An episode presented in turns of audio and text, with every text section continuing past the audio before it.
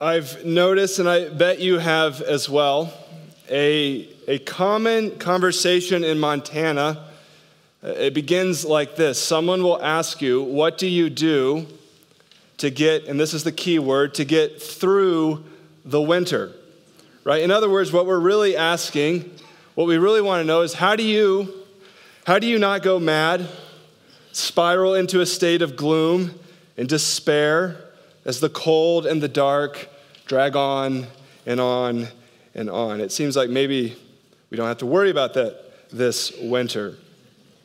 I wonder though if our approach, our approach to dealing with the coldness and the darkness of winter can describe uh, the general approach that many have toward life. That really, that many are just trying to cope with and get through the pain and the anguish and the darkness that fills life. And so people go from one distraction to the next. And we know, yes, winter does give way to spring and then summer. So, in one sense, many, all of us, we can join together and say that brighter, warmer days are ahead. But in the bigger picture, bigger than just the passing and the changing of seasons, where it's all headed, right, I wonder how many of our neighbors can confidently say that their future is bright, something to look forward to. More likely, they'll say, I think it all depends. It depends on the stock market. It depends on if my career advances. It depends on how that conflict over there turns out. We'll say it depends on my health. It depends on if my kids are successful and will make me happy and proud.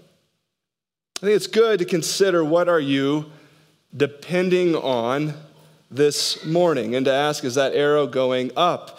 Is it going down? Is it, has it flatlined?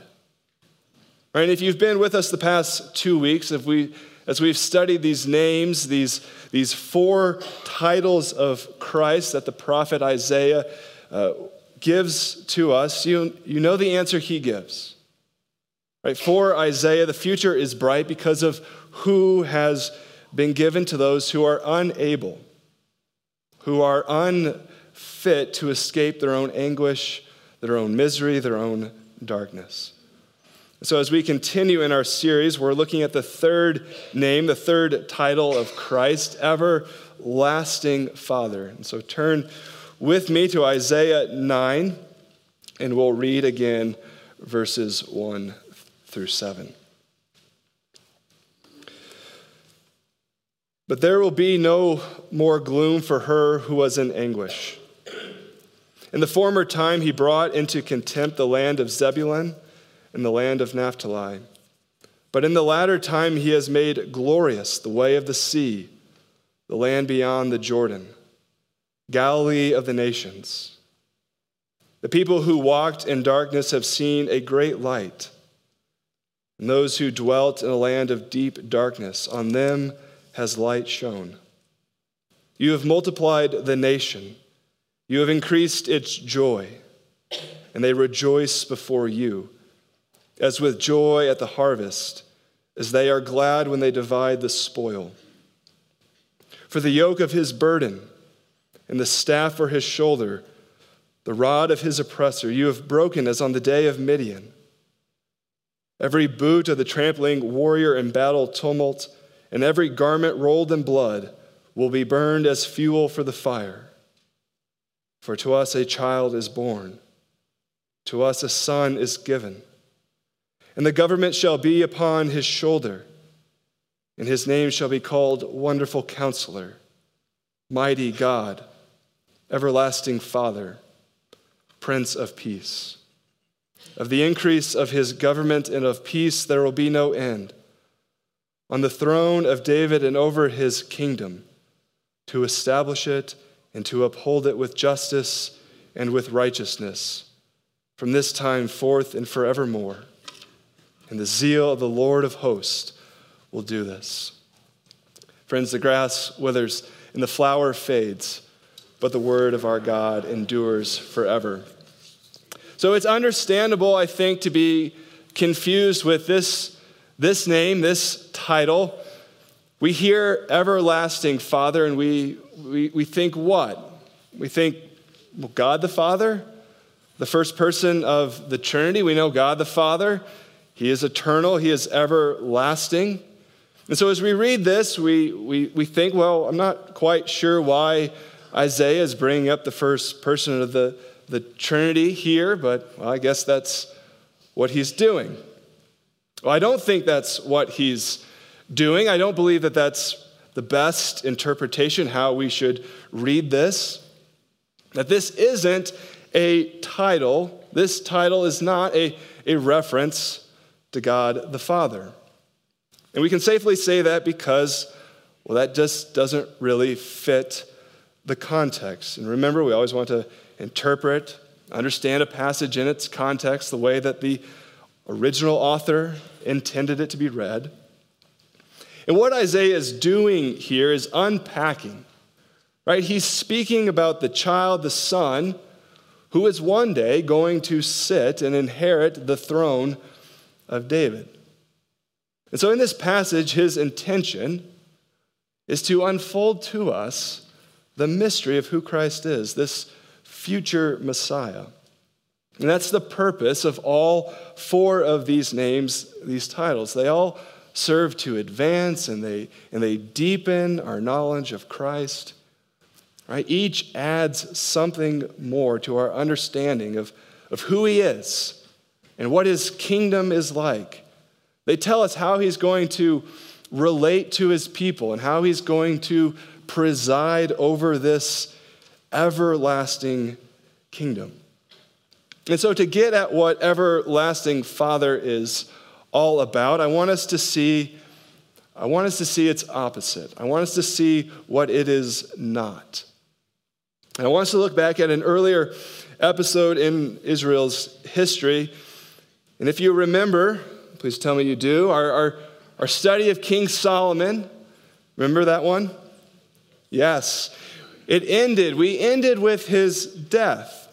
But after his, his death, if you know the history, that's when the kingdom of Israel began to split apart. That's when, that's when division erupted. And you know that Solomon's son, Rehoboam, he reigned over the people of Judah, the southern kingdom, while this man named Jeroboam led the northern tribes. But there was, there was this brief moment, there was this opportunity shortly after Solomon's death for reunification. Right? All the king's horses and all the king's men, they had a chance to put it all back together. And when Rehoboam was being made king, we're told that Jeroboam and other men of Israel came to him and they made him an offer. They appealed to him and they said, Your father, Solomon, he made our yoke heavy. And so they asked, Lighten the hard service of your father and the heavy yoke on us, and we will serve you. It sounds reasonable. It's one of those offers you, you couldn't refuse. And we're told the older men in Rehoboam's camp, two cheers for the older men, they gave Rehoboam wise counsel. Right? They told him to honor this man's request and ease up. But the younger men in Rehoboam's circle, so, students, be careful about listening to the counsel of your peers. Right? The younger men in Rehoboam's circle told him to double down. Right? That was their idea of how Rehoboam would prove himself as a man. He'd be even more demanding, even less generous than his father. And so when Jeroboam and his men return and they come to hear Rehoboam's decision, they are sadly told that their yoke would be heavier, that service to him would be even more unpleasant. And whereas Solomon disciplined them with whips, Rehoboam promised he'd discipline them with scorpions. That's probably a reference, probably a way to say that his punishment would be lethal. You see the sad irony? Here is there's Solomon, Israel's wise king, David's privileged son. And for all the good that he did and, and with all the wisdom that he had, we see that he was really like a Pharaoh to his people. Right here were God's people living in the land that God had given them. And Solomon had turned it into an Egypt.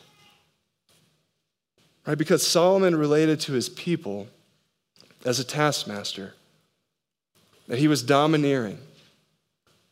He was unrelenting in his demands and unmerciful in his discipline. And his son, as king, thought it best to take, to take it up a notch. You see, what Israel was missing was a king, was a leader who made life better, right? A king who alleviated burdens. And not all were terrible, not every moment was unbearable. But when you look at their history, overall, Israel never had the kind of leader, the kind of king that you would want as a father. And so for Isaiah to say Christ is everlasting Father means that in his kingdom, his people have a king who eases burdens, right? Who gives a light yoke. Right? Christ is the kind of king who delivers the needy, who has pity on the weak. Right? We know a father is to provide rest for his children. He is to forgive. A father is about showing compassion, about understanding the, the weaknesses and sympathizing with those weaknesses. A father is someone who listens to the cries of his children and answers their calls for help. And Christ, we know, does all of those things endlessly. Right? Christ is eternally consistent in his care, in his, compassion, in his compassionate treatment of his people. And as that kind of king, he makes our service to him enjoyable. Right? Not something to run away from or dodge, but something to give ourselves to more and more and more. I think one way to think about what Isaiah is doing here in this prophecy is to think of these names, these titles, as a way to know whether someone is truly this promised son of David. So these titles are, are, are like fingerprints. In other words, when the Messiah comes, Isaiah is saying, You'll know. Because wherever he goes, he'll imprint. Right? He'll leave behind the evidence that unmistakably makes himself known. If we know what to look for, Isaiah is saying, You'll be able to know when this child has been born, when this son has come. And we know certainly Jesus left people speechless with his wisdom and his knowledge. His, his, unex, his knowledge was unexplainable. People were always asking, where did this man, this man of this humble background, learn all of his wisdom? And so clearly, Christ, he proved himself to be wonderful counselor.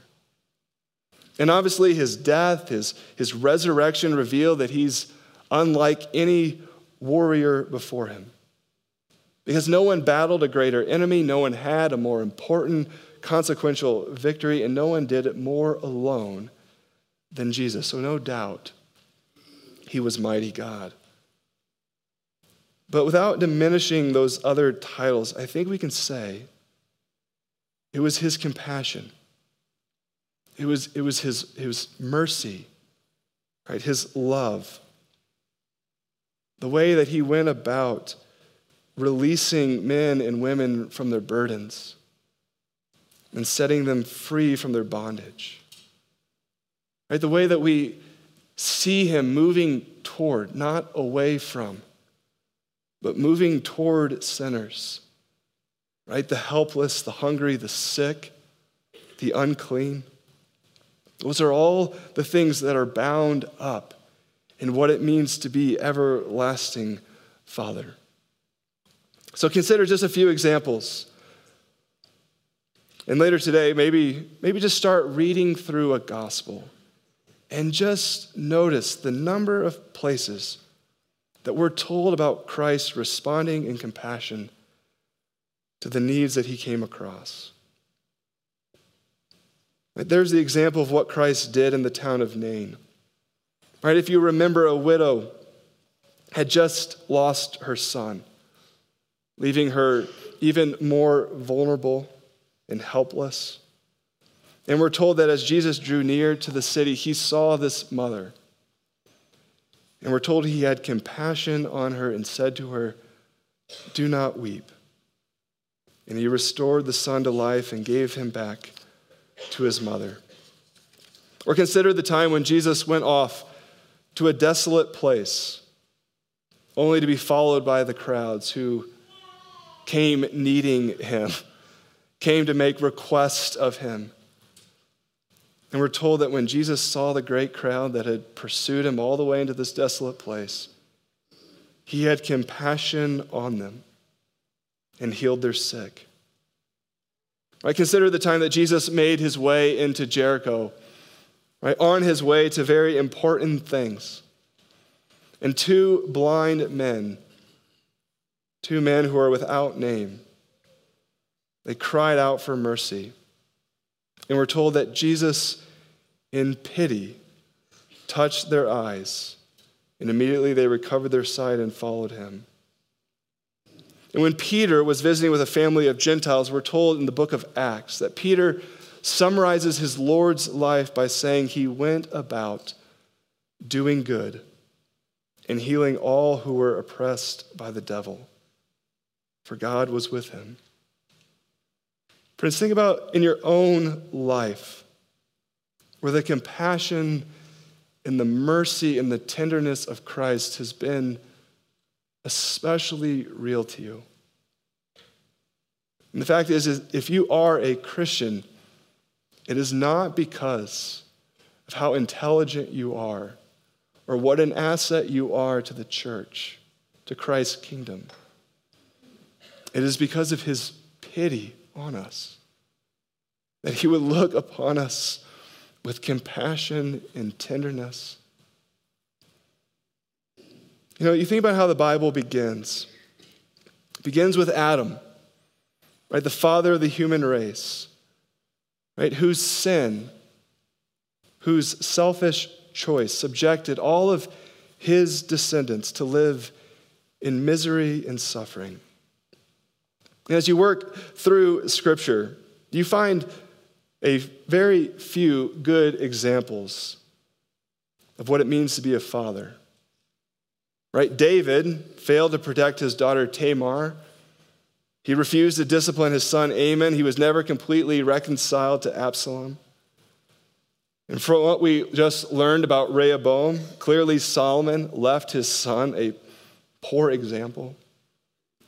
Right? Throughout the Bible, we see inattentive fathers. We see, we see fathers who, who show favoritism that then just breaks families apart. And like fathers, we see many failures of leaders, right? Leaders who are, who are faithless, who protect their own interests, who use their authority and their position to enrich themselves, leaders who are without mercy and devoid of compassion. And what is sad is we know that those in authority over us, they affect the conditions we live in. And while we can be thankful for good authority, we know that sin always affects our human authorities and that none will rule perfectly. From parents to government, all are affected by sin. But we also have to confess that because of our own sin, we aren't capable of ruling over our own lives well. But what we attempt to do time and again is to create the conditions, all on our own, the conditions that we think will take away our misery and our suffering. You see, in Isaiah's day, as he is giving this prophecy, those in authority were trying to secure their own safety through military alliances.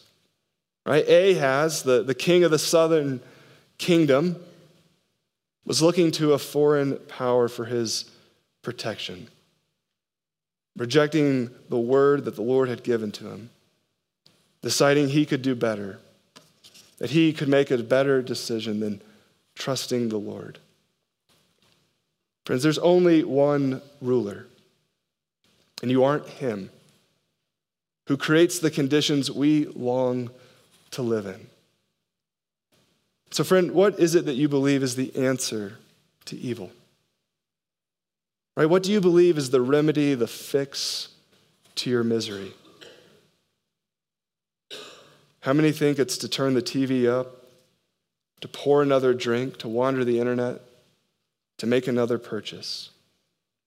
And yet, why is it we can't escape our anguish, to find our way out of the darkness? It's because the evil of the world and the depth of our own sin and the misery it produces require someone who's eternal, everlasting in his, compa- in his compassion, in his mercy, in his love to come. You can't give yourself the happy conditions you long for. You can't answer the needs of your soul. Right? Our capacity to love and to be merciful is broken. And so you can't earn your way out of your misery. You can't purchase your way. You can't party your way out. You can't accept yourself enough. You cannot love yourself out of your misery. Right? Our love is too polluted by sin. But Christ, the everlasting Father, loves us out of our mis- misery. You notice most Christmas movies, it seems, have a father who desires to shower his family, to make Christmas special, to even go without for the sake of his children. Right? A father who is willing to be denied to make his children happy. You see, to make his people happy, to save them from their misery, Jesus on the cross was saying to his Father, He was saying, Deny me the mercy that I have shown to everyone that I have met. Right? Deny me your love that I have known forever. He was saying, Deny me what I deserve so that my people can receive. He said, Give them my share. Give them my share, and I'll, I'll take theirs.